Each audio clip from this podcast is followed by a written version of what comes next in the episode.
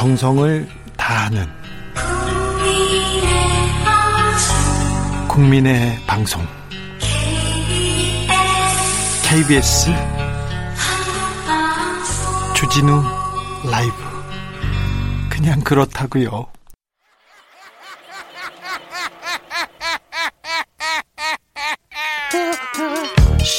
발로 뛰는 기자, 탐구하는 기자, 세상의 질문을 마구 던지는 기자, 기자가 본 오늘의 세상, 기자들의 수다. 라이브 기자실을 찾은 오늘의 기자는 KBS 김비치라 기자입니다. 안녕하세요. 네, 안녕하세요. 지난주 훅 인터뷰에 좋은 기사로 나왔는데 반짝반짝 빛나게 잘해서 우리가 전격 스카우트했습니다. 앞으로 매주 수요일 김비치라 기자가 반짝반짝 책임입니다. 안녕, 감사합니다. 네, 아, 부담되지만 네. 열심히 네. 해보겠습니다. 어, 전 지금 출입하는데 기자들은 그 전문 분야 출입처가 있습니다. 지금 출입하는 데가 네, 저는 국회를 출입하고 있는데 네. 사실 이제 기존에는 여당 출입, 야당 출입이 나눠져 있잖아요. 그렇죠. 저 같은 경우는 이제 출입처를 탈피해서 예. 국회를 돌아다니면서 전반에 기사를 쓰고 있기 때문에 뭐 뒷얘기라던가 아니면 네. 법안 만들어지는 그런 얘기들 중점적으로 전달해 드릴 수 있도록 노력하겠습니다. 그전에는 미래통합당 올해 출입해서 하셨어요. 네. 올해는 아니고요. 네. 1년 정도 했습니다. 그리고 저널리즘 토크쇼 제2에서 또 언론도 네. 담당하셨고요. 네. 아, 기자 좋은 기자입니다. 그래서 여러분도 주목해서 봐야 될 기자이기도 합니다. 열심히 하겠습니다. 네. 지금 국회에서 오셨죠? 네. 국회 분위기 어떻습니까? 아, 지금 저 마스크 쓰고 오늘 하루 종일 실내 국회에서도 있다 보니까 호흡 곤란이 올 것 같은데 네. 그만큼 긴장감이 맴돌고 있어요. 지금 국회에 사람들이 있습니까? 있긴 있습니다. 근데 이제 공공기관이 거리두기 해야 돼서 3분의 1로 밀집도를 줄여야 하거든요. 예? 최소 인력만 남아 있다라고 얘기는 하는데 업무들이 취소가 안 된 일정들이 있기 때문에 사실은 굉장히 많긴 많습니다. 네. 이낙연 의원은 음성 나왔는데 지금 어 미래통합당 대변인이 지금 검사를 받고 지금 기다리고 있죠? 네, 이 의원하고 어제 다른 방송에 같이 출연했던 민주당의 김용민 의원, 네. 통합당의 네. 최영두 의원이 지금 오늘 아침에 검사를 받았으니까 네. 내일 오전, 빠르면 오늘 저녁에 결과가 나오거든요. 네. 문제는 이 두 의원과 접촉한 뭐 정당인들이 될 수도 있고 언론 관계자들 기자들이요. 기자들 저희 KBS 기자도 현재 자가 격리를 하면서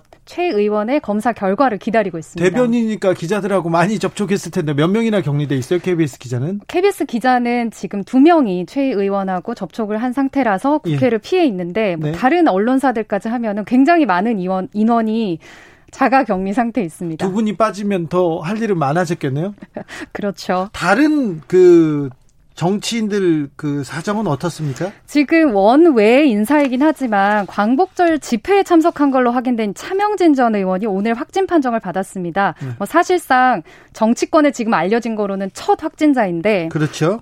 이차 씨 같은 경우에는 통합당 관계자들하고도 계속해서 접촉했을 가능성이 있기 때문에 네. 의원들뿐만 아니라 보좌진들도 사실 지금 굉장히 술렁이고 있습니다. 네. 그리고 차 의원 말고요. 차 의원하고 집회에서 사진 같이 찍어서 인증샷 올린 김문수 전 지사도 관심을 받고 있는데 김문수 전 지사가 저 경기도 지사를 하고요. 거기서 공보특보를 차명진 전 의원이 했어요. 그래서 굉장히 가까운 사이입니다. 아주 오래 전부터. 그런데 김문수 지사 같은 경우는 주말에 국회 인근에서 유튜브 방송하고 국회의사당 역 이용해서 집으로 가는 인증샷도 또 올렸단 말이죠. 네. 그렇기 때문에 김 지사가 국회 인근에서 돌아다녔을 가능성, 김 지사, 김 전 지사가 검사 받아야 된다 이런 얘기도 나오고 있고요. 그리고 집회 참석했던 또 다른 민경욱 전 의원과 유정복 전 시장 같은 경우는 음성 판정 받았다라고 본인들이 밝히기도 했습니다. 네.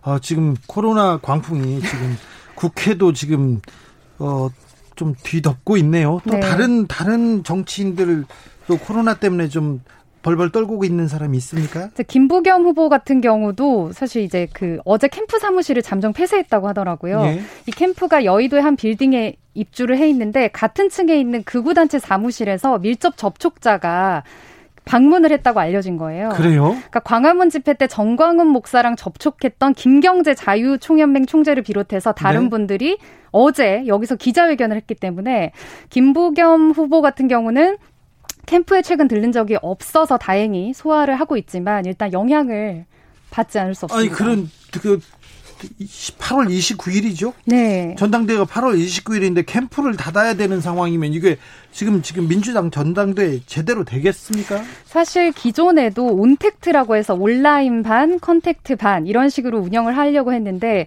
지금 상태로는 contact 자체가 불가능해져서 오늘 오전에 민주당 전대준비위가 우리 완전한 온라인 방식으로 가겠다라고 전격 결정해서 발표했습니다. 오늘 결정했어요? 원래는 29일에 서울올림픽 체조 경기장 빌려서 거리두기 수칙 지키면서 하려고 했는데 원래 전당대회 할 때 큰 체육관 빌려서 그럼요. 사람들 그냥 피 끓는 연설하고 사람들 와 하고 지나가면 함성 지르고 그렇죠. 그렇게 해서 조금 그 분위기 만드는데 이번에는 안 됩니까?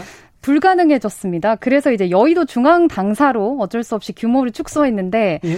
사실 여의도 중앙 당사도 실내에서 50인 이상이 모이는 게 금지된 규정을 지켜야 되기 때문에 그 네, 안에 예, 협소하잖아요. 당 대표 3명, 후보 예. 3명, 그다음에 최고위원 후보 8명, 그다음에 그 유튜브를 통한 중계에 필요한 인력 이 정도만 들어가고 사실상은 전부 다 밖에서 봐야 되는 거죠. 기자도 한 3명 들어갈 수밖에 없겠네요. 그렇죠. 사실 열기가 어떻게 좀 이게 더 붐업이 될 수 있을지는 잘 모르겠어요. 전당대회 흥행 아무튼 전당대회 흥행을 생각할 때가 아니죠. 지금 음. 코로나 때문에. 그런데 그렇죠. 근데 어, 비대면 전당대회면 이게 또 어, 역사상 최초라는 얘기도 있어요?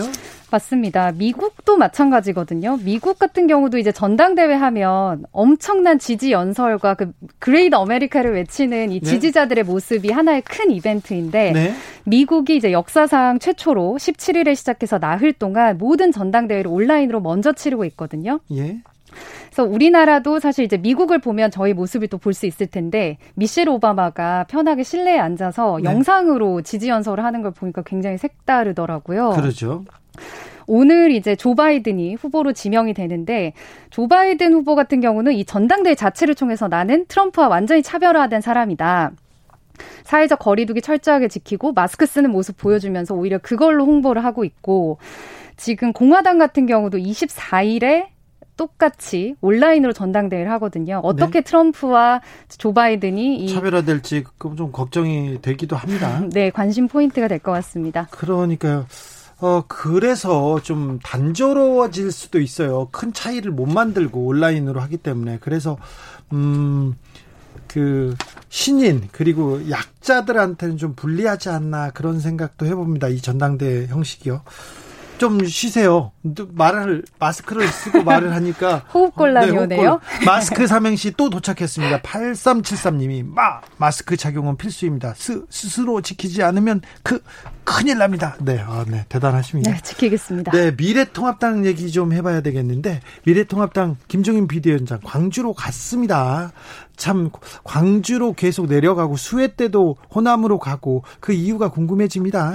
네, 사실 이제 코로나 때문에 오늘 이 김종인 대, 이 비대위원장의 광주행이 관심을 못 받지 않을까라는 우려도 있었는데 근데, 지금 뭐 실시간 검색어에도 계속 오르고 있습니다. 근데 무릎 꿇으면서 그 사진 한 장으로 굉장히 많은 걸 보여줬어요. 역시 김종인이 선수다 이런 얘기 여의도에서 나오고 있습니다. 맞습니다. 사실 이제 집권 여당의 심장부라고 할 수 있는 광주를 가기 전에도 이 김 비대위원장이 통합당의 수장이 되면서 이전 황교안 대표랑은 굉장히 차별화된 모습, 호남을 향한 적극적인 구애를 보인 게 사실이거든요. 네. 뭐 민주당 의원들보다 더 먼저 전남 구례에 가서 수해 봉사를 한다거나 아니면 특위를 만들어서 이제 호남도 우리가 같이 안고 가겠다라고 공개적으로 얘기를 했는데 그 와중에 오늘 이제 광주에 갔고 무릎을 꿇었고요. 네. 여기서 뭐 유족들에게 사과하면서 울먹이는 모습 자체도 굉장히 인상적이었습니다. 네. 그런데요. 그런데 사실 이제 이 계속해서 문제가 돼왔던 5.18 망언 문제 어떻게 할 거냐. 이거 예. 오늘도 사실 매듭 지어지지 못했습니다. 매듭이 안 지어졌어요? 사과해서 끝난 거 아닙니까? 대학생 진보연합 회원들이 마지막에 피켓 시위를 벌이면서 참배 아닌 진정한 사죄를 해라. 그리고 의원들 지금이라도 제명해라. 라고 했는데 일단 그 민주 묘지 앞에서는 대답을 하지 않고 자리를 떠났거든요. 아, 생각해보니까 5.18 망언 쏟아냈던 의원들 어, 제명하지도 않았고 처리도 안 했어요. 맞습니다. 그래서 얼렁뚱땅 넘어간다 이 부분에 대해서 좀 지적했는데 그냥 지나갔습니까? 네, 그래서 이어진 김대중 컨벤션 센터에서의 기자회견에서 다시 한번 기자가 어떻게 할 거냐라고 물어봤는데 네. 사실 여기서의 답변 좀 생각해 봐야 할 부분이 있습니다. 뭐라고 했는데요? 과거 5.18에 등에 망언을 하신 분들은 이미 당에서 멀리 떨어져 있지 않냐라고 생각을 한다. 사실상 추가적인 제명이나 조치가 불가능하다라는 뜻을 밝힌 걸로 추가, 읽어볼 수 있습니다. 그렇죠. 추가적인 조치가 아니라 그 지금껏 조치를 안 하고 지금 추가 조치 또안 하겠다. 옛날에도 안 하고 앞으로도 안 하겠다. 이렇게 읽혀지기도 합니다. 그렇습니다. 그리고 광주 방문에 맞춰서 뭐 5.18 유공자 연금 강화 법안 공개하겠다라고도 알려졌었는데 막상 기자회견에서는 우리가 지금 집권당이 아니기 때문에 과연 뭔가 할 수 있을까 의심이 든다. 대선을 앞두고 있기 때문에 호남에 대해서는 어떤 접근할지 추후에 제시하겠다라고 했고요. 이것도 안 하겠다로 좀 들리는데요. 그리고 이제 지금 민주당이 당론으로 추진을 예정하고 있는 5.18 관련법에 대해서도 양당 간의 합의 수준에서 협조하려고 한다. 좀 원론적인 대답이 나와서 사실 호남의 어떤 반감을 해소할 정책적인 대안은 나오지 않았다. 이렇게 또 읽는 쪽이 있습니다. 음, 망월동 묘역에 가서는 무릎 꿇고 눈물 흘렸어요. 그런데 실질적으로 내용을 보니까 5.18 관련자 처벌하지 않았고 앞으로도 안 하겠다. 그리고 아, 뭐 우리가 야당인데 어떤 법안을 내놓는다고 해서 실효성이 있겠느냐 이렇게 얘기했네요. 아, 또, 진이가, 진이가 조금 의심을 살 수도 있겠다 생각하는데요. 김종인 위원장, 그 얘기도 지금 논란이 되고 있습니다. 대통령과 만난답니까? 안 만난답니까? 어떻게 정식적으로 요청을 하면 만난답니까? 어떻게 예우를 해줘야 된답니까? 오늘도 광주에서 기자들 질문이 이어졌는데 네. 조금은 구체화가 됐습니다. 조금요? 오늘은 회동 의제로 코로나 극복을 일단 제시해 본다라고 얘기를 했거든요. 네. 다만 형식적인 만남은 거부하겠다. 협의가 가능한 결론이 있다면 내가 임하겠다라고 해서 의제는 조금 구체화시켜서 던졌는데 문제는 계속해서 어제부터 청와대에서는 여야와 함께하는 청와대 회담, 회동을 주장하는데 네. 김 비대위원장은 일대일 회동에 대한 고집을 여전히 갖고 있는 것으로 봐서 과연 어, 중간에서 성사가 될 수 있을지는 여전히 미지수입니다. 아니, 바깥에서는 어떤 의제를 가지고 만날 것인지 얘기를 하는데 계속 1대1이 중요한 것 같아요. 사실 코로나 극복에 대해서는 여야가 이견이 없는 문제이기 때문에 만날 의지는 있다. 다만 형식이나 방법, 제안에 대해서 좀 생각해달라. 이렇게 읽어볼 수가 있겠죠. 예전에 황교안 전 대표도 청와대 대통령하고 1대1로 만나겠다 계속 얘기했잖아요. 그렇죠. 그런데 왜 이렇게 1대1 단독 회동에 이렇게 어, 을 중요시합니까? 아무래도 이제 야당에서는 뭐 대선도 있고 본인의 리더십 같은 것들을 보여줄 어떤 기회나 발판이 필요한데 그런 의미에서는 욕심을 버리지 못한 게 아닐까요? 네. 아, 네. 똑똑하죠? 김비치라 기자. 어우, 똑소리 납니다. 청취자들의 마스크 100일장 이어지고 있습니다. 하나 네. 더 가겠습니다. 네. 8281님, 마스크 삼행시 갑니다. 마, 마음이 아픕니다. 스, 스스로 자신을 지킬 수 있고 이웃도 지킬 수 있는 그 크기는 작아도 아주 소중한 마스크인데 우리 모두 마스크를 착용하여 코로나를 이겨내어 아. 보아요. 아 이거 뭐 엄청 거의 좋은데요? 장원에 가까워지고 있습니다. 상품이 있나요? 상품이요? 뭐라도 그, 드려야죠. 드려야죠. 없는데 이렇게 열심히 하고 계신단 말이에요. 아니, 네. 저희 청취자들은 안 줘도 열심히 아, 합니다. 대단하십니다. 국민들한테 던지 국민들한테 메시지를 남겨드리려고 5574님 의견 하나 다 던, 더 있겠습니다. 마 마음은 작년에 여름 계곡이 생각납니다. 이분은 좀 시적으로 갑니다. 스 스치는 중국발 겨울바람에 실려온 코로나19. 크 크나큰 지구 대, 장 이제는 반드시 이겨낼 숙제입니다. 마스크는 선택이 아닌 필수입니다. 네. 스치는 중국발 마음은 작년 여름 계곡 알겠습니다. 좋은데요. 네. 어 저기 정치권에 이거 하나 좀 마지막으로 물어볼게요. 공매도 금지 연장 관련해서 청년들도 그렇고 정치권에서도 왜 이렇게 관심을 가지고 있어요? 사실 요즘에 경제는 이렇게 어려운데 주식 시장으로 엄청나게 사람들이 몰리고 있잖아요. 주식 안 하면 바보라면서요. 만나면 부동산 얘기했는데 요즘엔 주식도 절반 정도로 늘었어요. 그래요? 저는 주식 안 합니다. 바보입니다. 네. 동학개미들이 이 예? 공매도가 금지된 덕분에 우리가 승리했다라고 얘기할 정도로 이 공매도가 이제 다시 풀리는 다음 달 15일을 앞두고 굉장히 여러 의견들을 내고 있는데 네? 정치권에서도 역시 요거 관련해 가지고 입법 움직임이 좀 있습니다. 뭐라고 합니까? 사실 이 정치권에서 이 제도 자체는 개선해야 되는 게 맞다라고 예. 하면서 여러 법안들이 나오고 있거든요. 일단 대표적으로 최근에 이재명 지사가 박용진 의원이 입법하는 내용에 대해서 어, 찬성한다라고 글을 올리면서 한번 그렇죠. 화제가 됐었죠. 네. 박용진 의원도 마찬가지고 김병욱 의원 같은 경우도 공매도 금지 기간 연장하고 처벌 강화하는 쪽으로 가야 된다. 특히 구체적으로 보면 뭐 대형주 위주로 허용 종목을 조금만 제한을 하자. 아니면 불법 공매도를 뭐 징역형까지 처벌을 하자. 아니면 전면 금지하자. 법안은 진짜 많이 나오고 있어요. 네. 근데 약간 문제는 동학 개미 운동 벌이시는 개인 투자자들과 조금 다른 거는 완전 폐지론하고 여당은 좀 선을 긋고 있긴 합니다. 예. 이게 공매도가 저도 이제 전문가가 아니기 때문에 공부를 좀 해보니까 나름의 시장에서 순 기능이 있다라는 주장도 만만치 않다. 그래서 겁니다. 외국에서도 지금 다 시행되고 있는 제도예요. 네, 그래서 이게 뭐 주가가 과도하게 거품이 끼는 거를 막고 뭐 시장 기능을 유지한다라는 전문가들 의견도 있기 때문에 이참에 제도를 좀 손을 보되 불법 공매도 같은 경우는 현행법으로는 너무 처분이 미미하더라고요. 지금은 최대 5천만 원만 내면 돼요. 아니 그런데 거의 대부분 기관 투자자, 그렇죠. 외국인 투자자들 돈 많은 사람들이어서 5천만 원은 우습잖아요. 그렇기 때문에 사실상 이 처벌법 자체 정도는 반드시 이제 개정을 해야 된다 이런 목소리가 나오고 있어서 과연 국회에서 이 공매도 금지 제한 기간 끝나기 전에 해법이 나올지는 지켜봐야 할 것 같습니다. 이 내용도 나오면 저희가 다시 들려드리겠습니다. 아, 기자들의 수다 지금까지. KBS 김비치라 기자였습니다. 감사합니다. 네.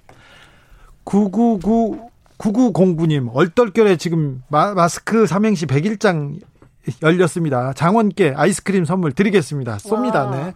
9909님 마스크 마 마스크를 잘 써야 해요. 스 스치는 바람을 즐기며 그 크게 웃을 그날을 즐기고 싶다면요. 크, 점점 점점 quality가 높아지고 있습니다. 0648님 마 마지막이라고 생각해야 합니다. 스, 스스로 방역 수칙, 거리두기 안 지키면 그, 그래야지. 8434님, 마스크를 좀 씁시다. 스, 스트레스 받습니다. 그, critical한 상황입니다. 네, 계속 심각해지고 있습니다. 라디오 정보센터 다녀와서 100일장은 이어질 듯 합니다. 정한나 씨. 정치 피로, 사건 사고로 인한 피로, 고달픈 일상에서 오는 피로. 오늘 시사하셨습니까? 경험해보세요. 들은 날과 안 들은 날의 차이. 여러분의 피로를 날려줄 저녁 한 끼 시사. 추진우 라이브.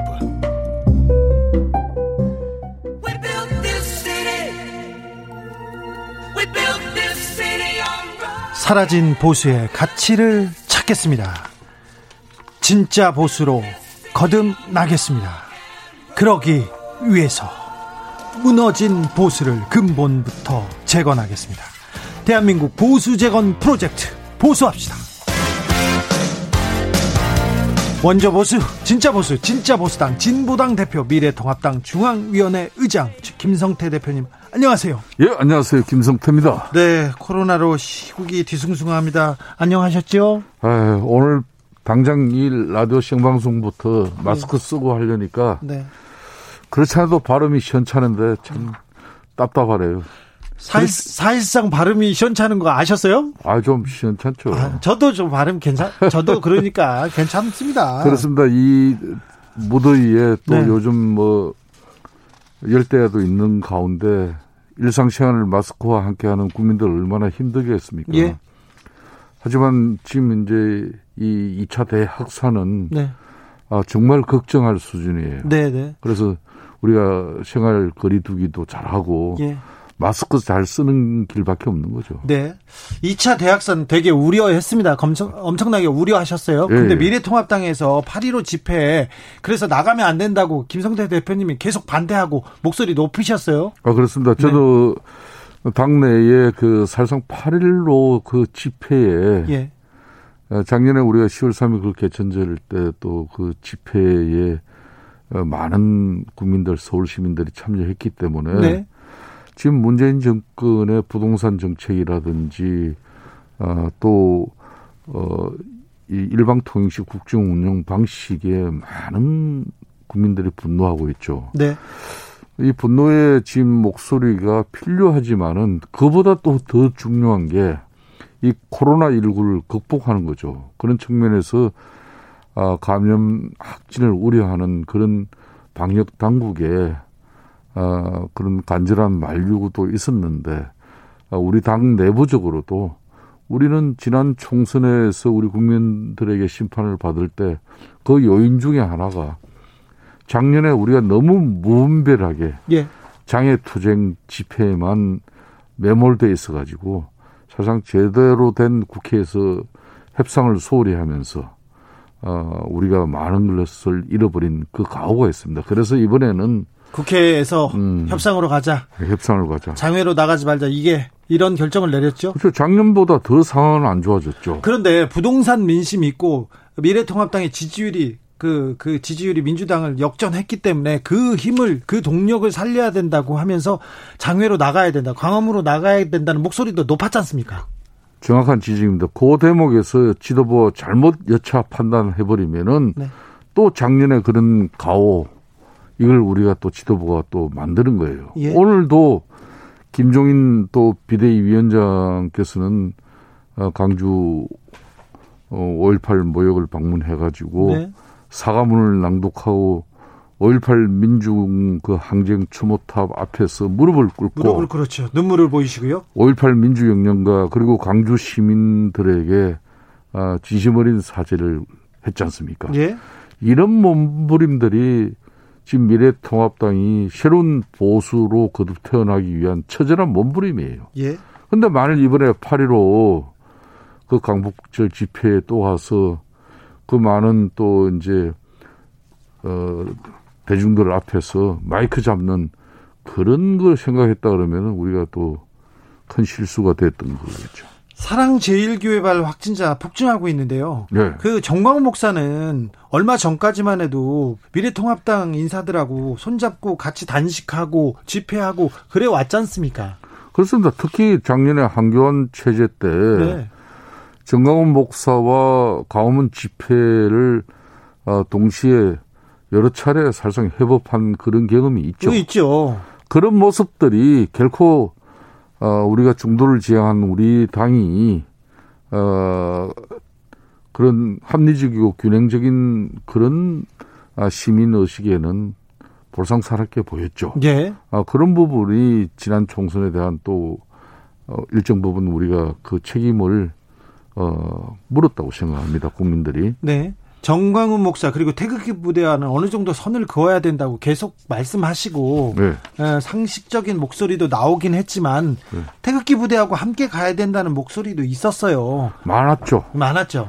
아, 이번 같은 경우도 특히 21대 국회가 개헌되는 과정 속에서 헌정역 사상이 이렇게 야당을 무시하면서 전 상임위를 자기네들이 다 가져가면서까지 8월 16일 날 국회 개원을 하고 그 이후에 그 180석 가까운 그 의석을 가지고 뭐 임대차 3법, 부동산 3법 막 처리하고 갔지 않습니까? 네.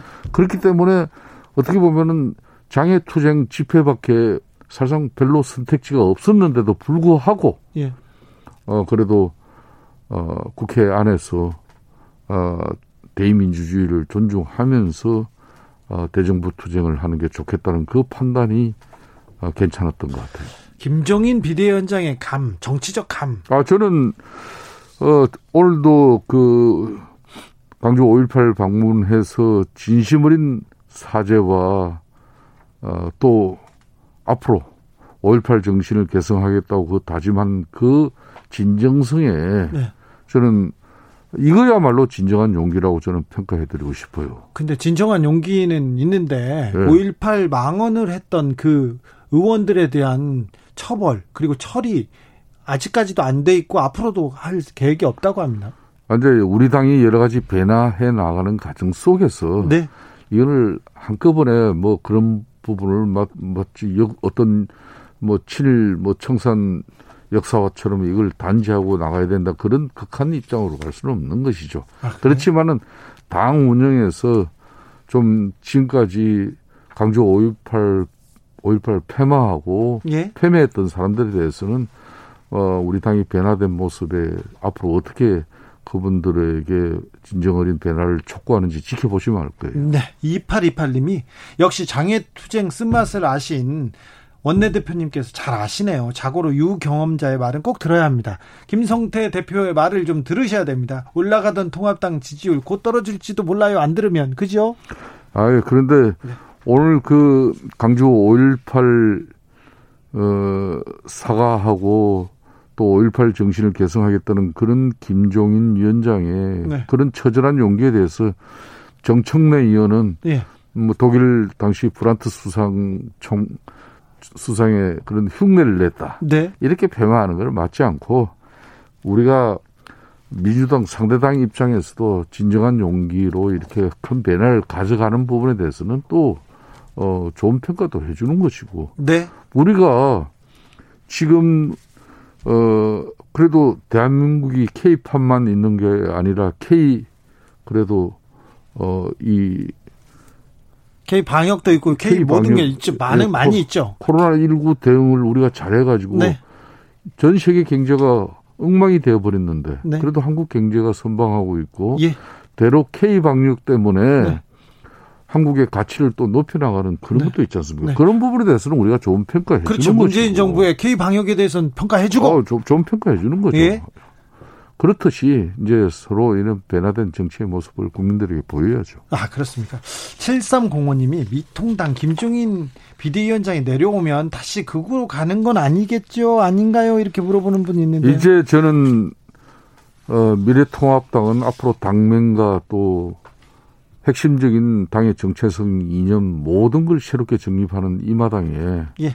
다시 어, 좀 거구적인 우경화된 그런 정당의 모습에 그런 목소리가 당에 또 전면에 서는 그런 일은 저는 결코 없을 거라고 보고 있습니다. 김성태 대표가 또 당의 대표가 되면 그럴 일 없습니다. 확실합니다. 그런데요, 광복절에 김원웅 광복회장이 친일 청산에 대한 얘기를 했어요. 네. 친일 청산 얘기를 했는데 왜 통합당이 그렇게 발끈하는 거죠? 그 이분의 역사 인식 어떻게 보면 예눈박이식의 그런 편향된 어떤 그런 정치적 소신이 있어요. 그러니까 이제 그럼 과거 일제 시대 그 네. 식민지의 아픈 역사를 갖다가 덜쳐내 가지고 네. 그 상처를 우리는 계속해서 치유해 나가는 그런 게 더 중요한 것이지 그 아픈 상처를 계속 찔러대면서 상처가 덧나고 그렇게 해서 악화돼 가지고 뭐가 좋겠습니까? 그래도 친일은 좀 청산하고 아, 가야죠. 우리 같은 사람처럼 친일 청산에 대한 강력한 입장의 목소리를 또 낼 수 있는 그런 아, 지만도 흔치 않을 건데 네. 제가 왜 이런 이야기를 그러면 그 일제 36년 그 아픈 역사 속에 태어난 사람이 다 일제 시대 때 그때 교육을 받았어요. 그죠? 예. 그때는 국민학교 아닙니까? 네네. 예. 그럼 그걸 다 친일 청산의 대상이로 볼. 그때 교사하신 분을 다 친일 청산의 대상이로 그러고 어 철도 깔은 그 철도 기술자들 그분들을 갖다 다 그러면 친일청산의 대상이라 그럴 수 없는 거예요. 대표님, 그때 선생님이나 그때 그 노동자들을 친일파라고 얘기하진 않잖아요. 아, 그러니까. 친일파는 진짜 그러니까 이번에 운동가 탄압하고 그러니까 김원웅 회장이 네. 본질적으로 이런 이야기를 했으면 좋을 것 같아요. 네. 되려 우리가 진정한 앞으로 강복의 의미를 찾기 위해서는 네. 아, 제대로 정립해진 반민특위 활동이 그때 아 국민들이 납득할 만한 수준으로 이루어지지 못했다. 네. 그렇기 때문에 반민특위 활동을 좀 다시 국민적 상식으로 맞추는 게 좋겠다. 그렇게 해서 어, 그때 친일 부역한 그런 어, 대상은 진정한 대국민 사과도 필요하다. 뭐 이런 정도 가면 뭐 하는데 안익태 그러면 선생 같은 경우는 애국가를 만들었는데 네. 그러면은 1940년도 충청에서 그 임시정부 김구 임시정부에서 그 애국가를 불렀어요. 예. 그러면 그 김구 선생도 그러면은 그 친일파 어 반민족 친일파가 만든 노래를 부른 반역자 거죠. 노래를 부른 거죠. 부른 결과가 됩니까? 그건 네. 그런 결론은 자 여기서 김, 중요한 회장이 예. 잘못 예. 판단한 거죠. 여기서 김성태 대표님께서 중요한 얘기를 했습니다. 그러면 만약에 2020년 반민특위가 그, 그 만들어져 가지고 새로운 역사를 정립하는 거는 좀 필요하다고 보시는 건가요? 그러니까 그 부분도 이미 정치적으로는 사실상 반민특위 활동이 그동안 많은 정치적인 논쟁 논란 속에서 마무리를 했지 않습니까? 네, 뭐, 뭐, 결과를 네. 못 내고 끝났죠. 네. 그렇지만 그 마무리에 대해서 만족하지 못한 그런 많은 분들도 계시겠죠. 예. 그런 부분을 앞으로 국회에서 네. 어, 그런 걸 제대로 좀 입장을 가지고 네. 국민들에게 이해를 구하고 예. 또 동의를 구하면서 그런 좋은 역사적 교훈을 만들어가는 거는 그걸 누가 뭐라 그러겠습니까? 그게 진짜 보수죠. 그럼요. 아, 김성태 대표님 오늘 중요한 얘기 하셨습니다. 오늘 보수합시다는 여기까지 합니다. 네. 진짜 보수 원조 보수 원조 보수 김성태 미래통합당 중앙위원회 의장 함께했습니다. 감사합니다. 예, 감사합니다. 계속 수고하십니다. 1283님이 마! 마! 처음부터 단디하지. 스! 스급프게 불어놓고 그 크게 후회하면 뭐하노? 이렇게 부산 버전 이렇게 보냈습니다. 좀 어색하죠? 문희원님은 마, 마, 스, 스트레스 받는다 아이가 그 크리스마스에도 마스크 쓰고 싶나? 이렇게. 아, 이게 그 경상도에서 많이 보내셔가지고 제가 좀 당황하고 있습니다. 7912님이 마, 마라톤 같은 코로나 스, 스스로 포기해서는 크, 큰일 납니다. 2081님 의견 갑니다. 마, 마국간에서 태어나신 예수님께서 스, 스스로 고행의 짐을 짊어지시며 말씀하시길 그, 크고 높은 사랑을 베풀라 하셨거늘 마스크를 하나 제대로 못 쓰느냐 이렇게 하셨습니다. 어, 8177님, 마, 마음도 아프고, 스, 스타일도 안 나오죠. 그, 그, 집회만 안 했어도. 9746님, 마, 마주 보고, 마스크 안 쓰고, 환하게 웃어볼까? 스, 스마일하고 크게 그 크게 웃고 싶다. 네, 스마일하고 크게 웃고 싶네요. 교통정보센터 다녀오겠습니다. 김민희 씨. 테이크아웃 시사 나왔습니다. 오늘도 하나 챙겨가세요. 주진우 라이브.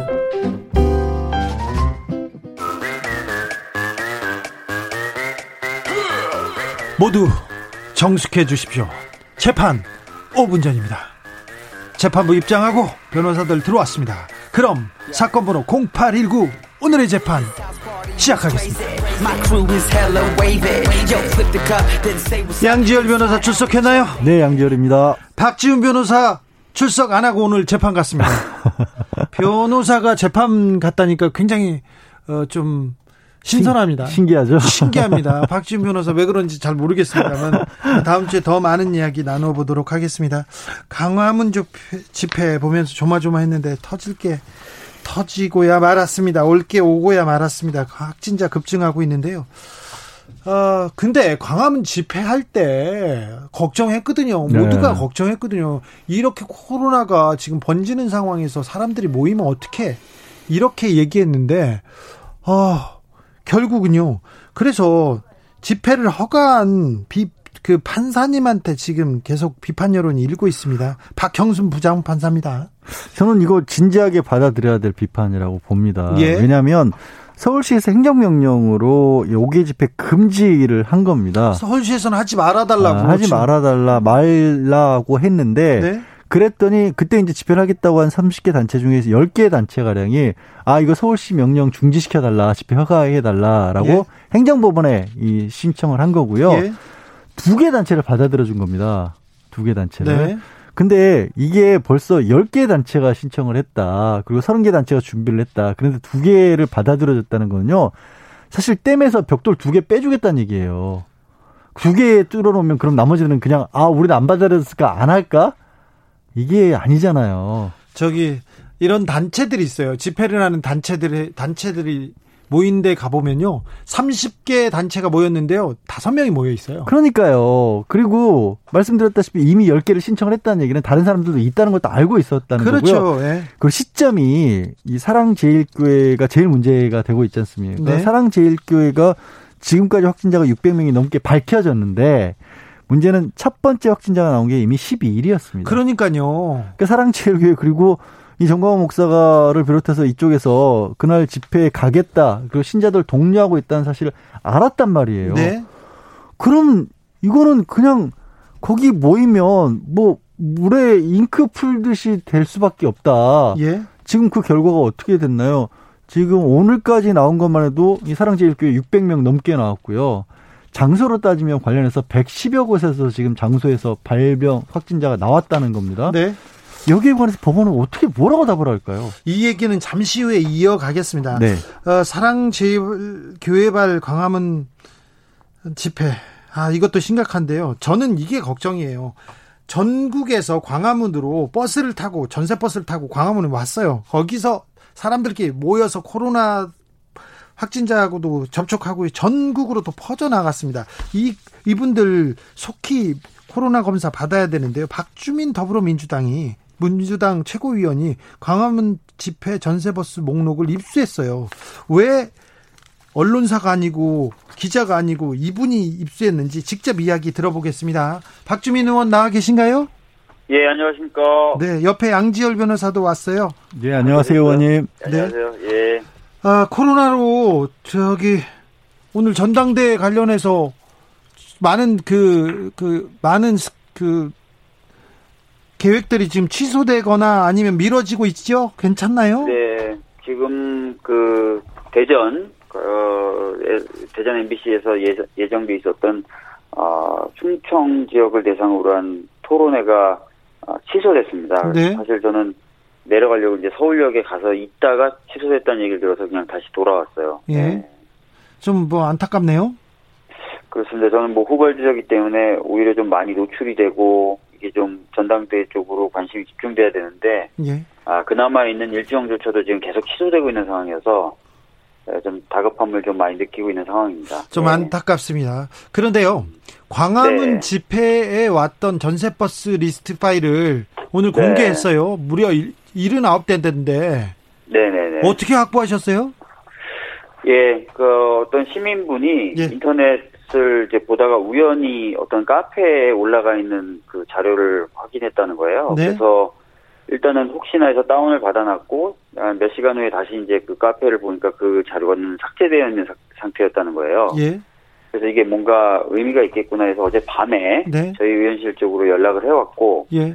아, 저희 의원실에서는 이제 어제 밤에 이제 일부 그 노출돼 있었던 정보들하고 이 리스트를 비교해 보니까 네. 아 겹치는 부분들이 확인이 돼서 이건 신빙성이 있는 자료다라고 생각을 했고 그래서 그러니까, 오전에 네. 예. 그래서 오늘 오전에 질본에다가 넘겼고 예. 그다음에 이제 바로 이제 상황이 좀 심각하고 국민들이 걱정을 많이 하시기 때문에 어, 좀 조사를 좀 받으라고 촉구할 겸 기자회견을 하게 된 겁니다. 네. 네. 아무튼 언론사가 아니라 지금 박주민 의원한테 지금 정보를 보냈습니다. 시민들이 주민센터에 가지고 그래. 주민센터. 네. 근데 네. 전세 포스야 보통 한 40명 정도 탄다고 하는데 그러면 맞습니다. 79대 명 3천 명 이상이 탑승했다는 건데요. 어, 네. 어느 정도까지 신상이 나와 있었어요?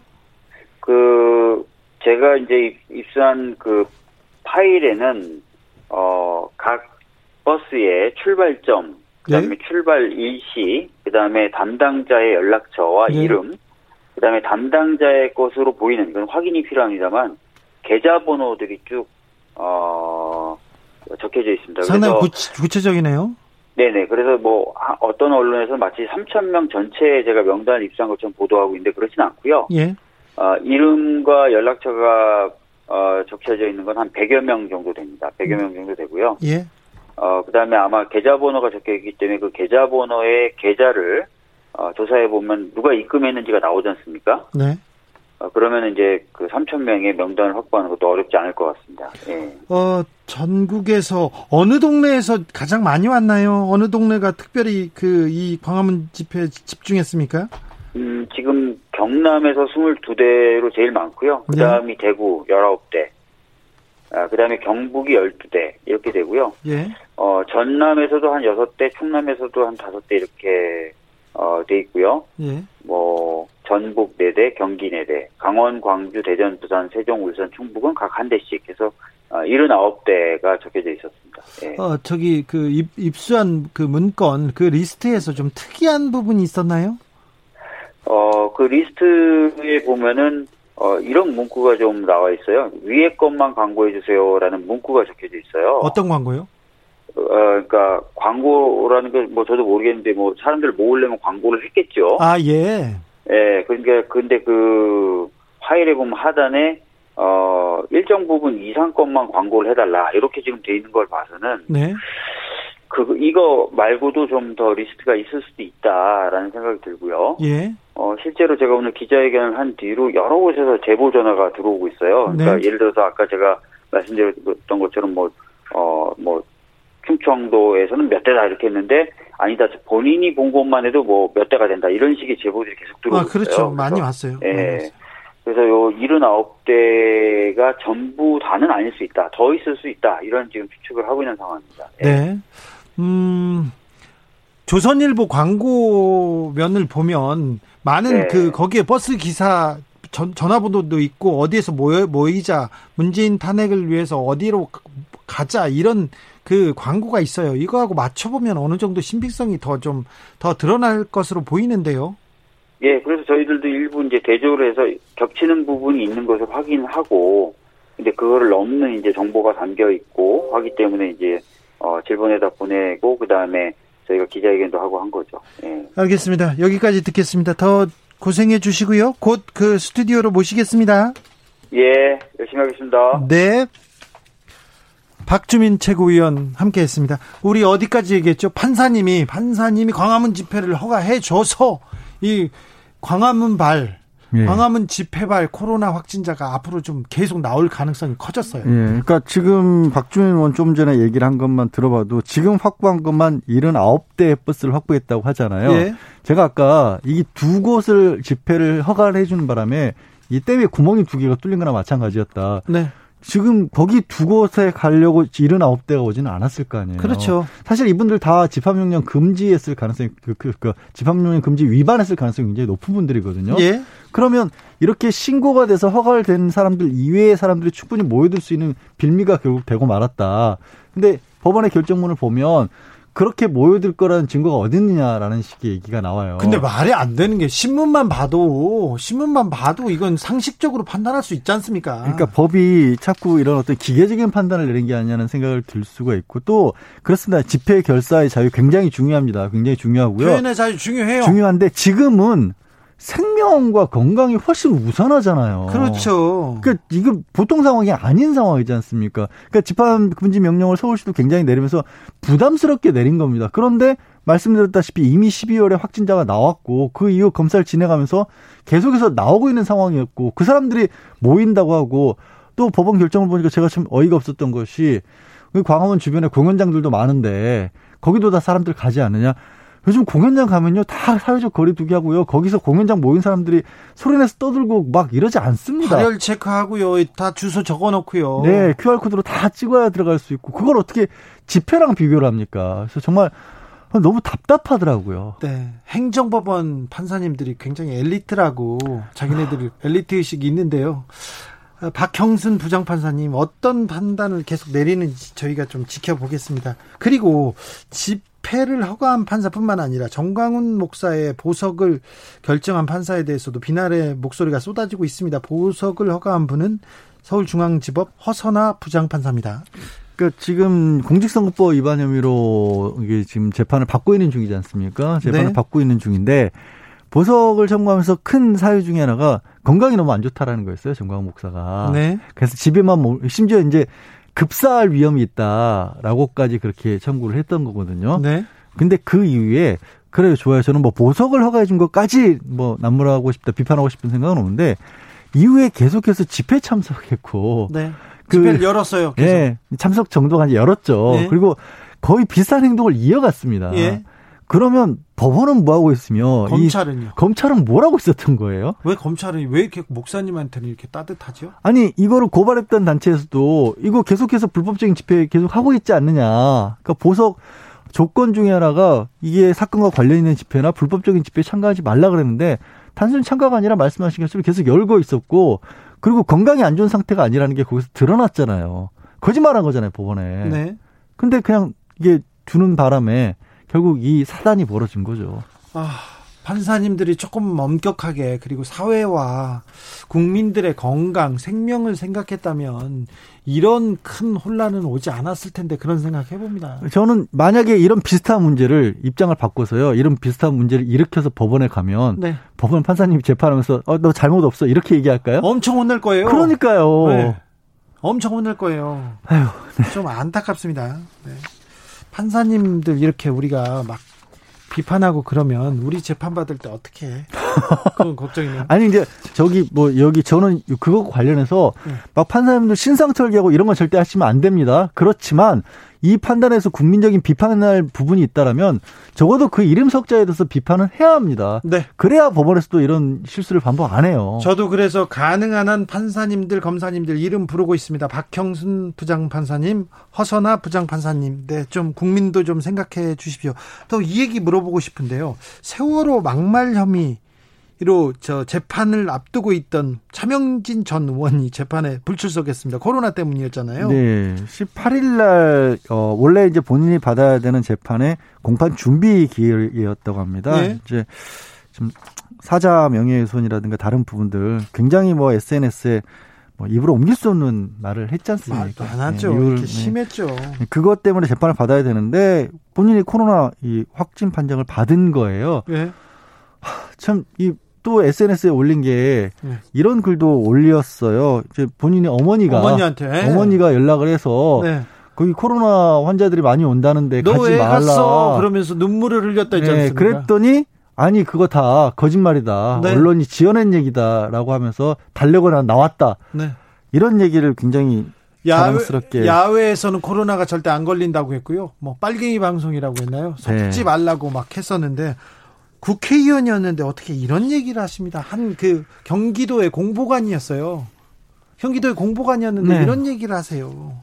그런데 아무튼 야외에서 걸렸는지 어디에서 걸렸는지는 몰라도 코로나에 걸렸고요. 근데 그 얘기도 아 하셔야 되니까 네. 지금 확진이 된 이후에도 이런 얘기도 하고 있어요. 본인은 개인적인 사정 때문에 사랑제일교회 8월 중에는 거의 안 갔고 네. 5개 집회 때도 잠깐만 들렀다. 그러니까 이게 무슨 얘기냐면 이 광화문 집회 때문에 이게 심각해진 것도 아니고 사랑제일교회 때문에 문제가 심각해진 것도 아니다라는 얘기를 아직까지도 하고 있는 거예요. 그럼 뭐, 뭐라고 생각하는 거예요? 뭐 다른 데서 걸렸다 내지는 누가 또 바이러스 공격을 했다, 테러를 했다. 그 얘기는 정광훈 목사가 했죠. 예? 북한에서 테러를 한 것 같다는 네. 얘기를. 그리고 심지어는 이 유언비어처럼 이 그쪽 뭐 관련된 분들이 이 제일교회 관련된 사람들은 그냥 검사만 받아도 무조건 양성이라고 만든다. 이런 유언비어까지 나와서 이 보건당국에서 절대로 그럴 일 없다라는 얘기까지 하고 있지 않습니까? 네.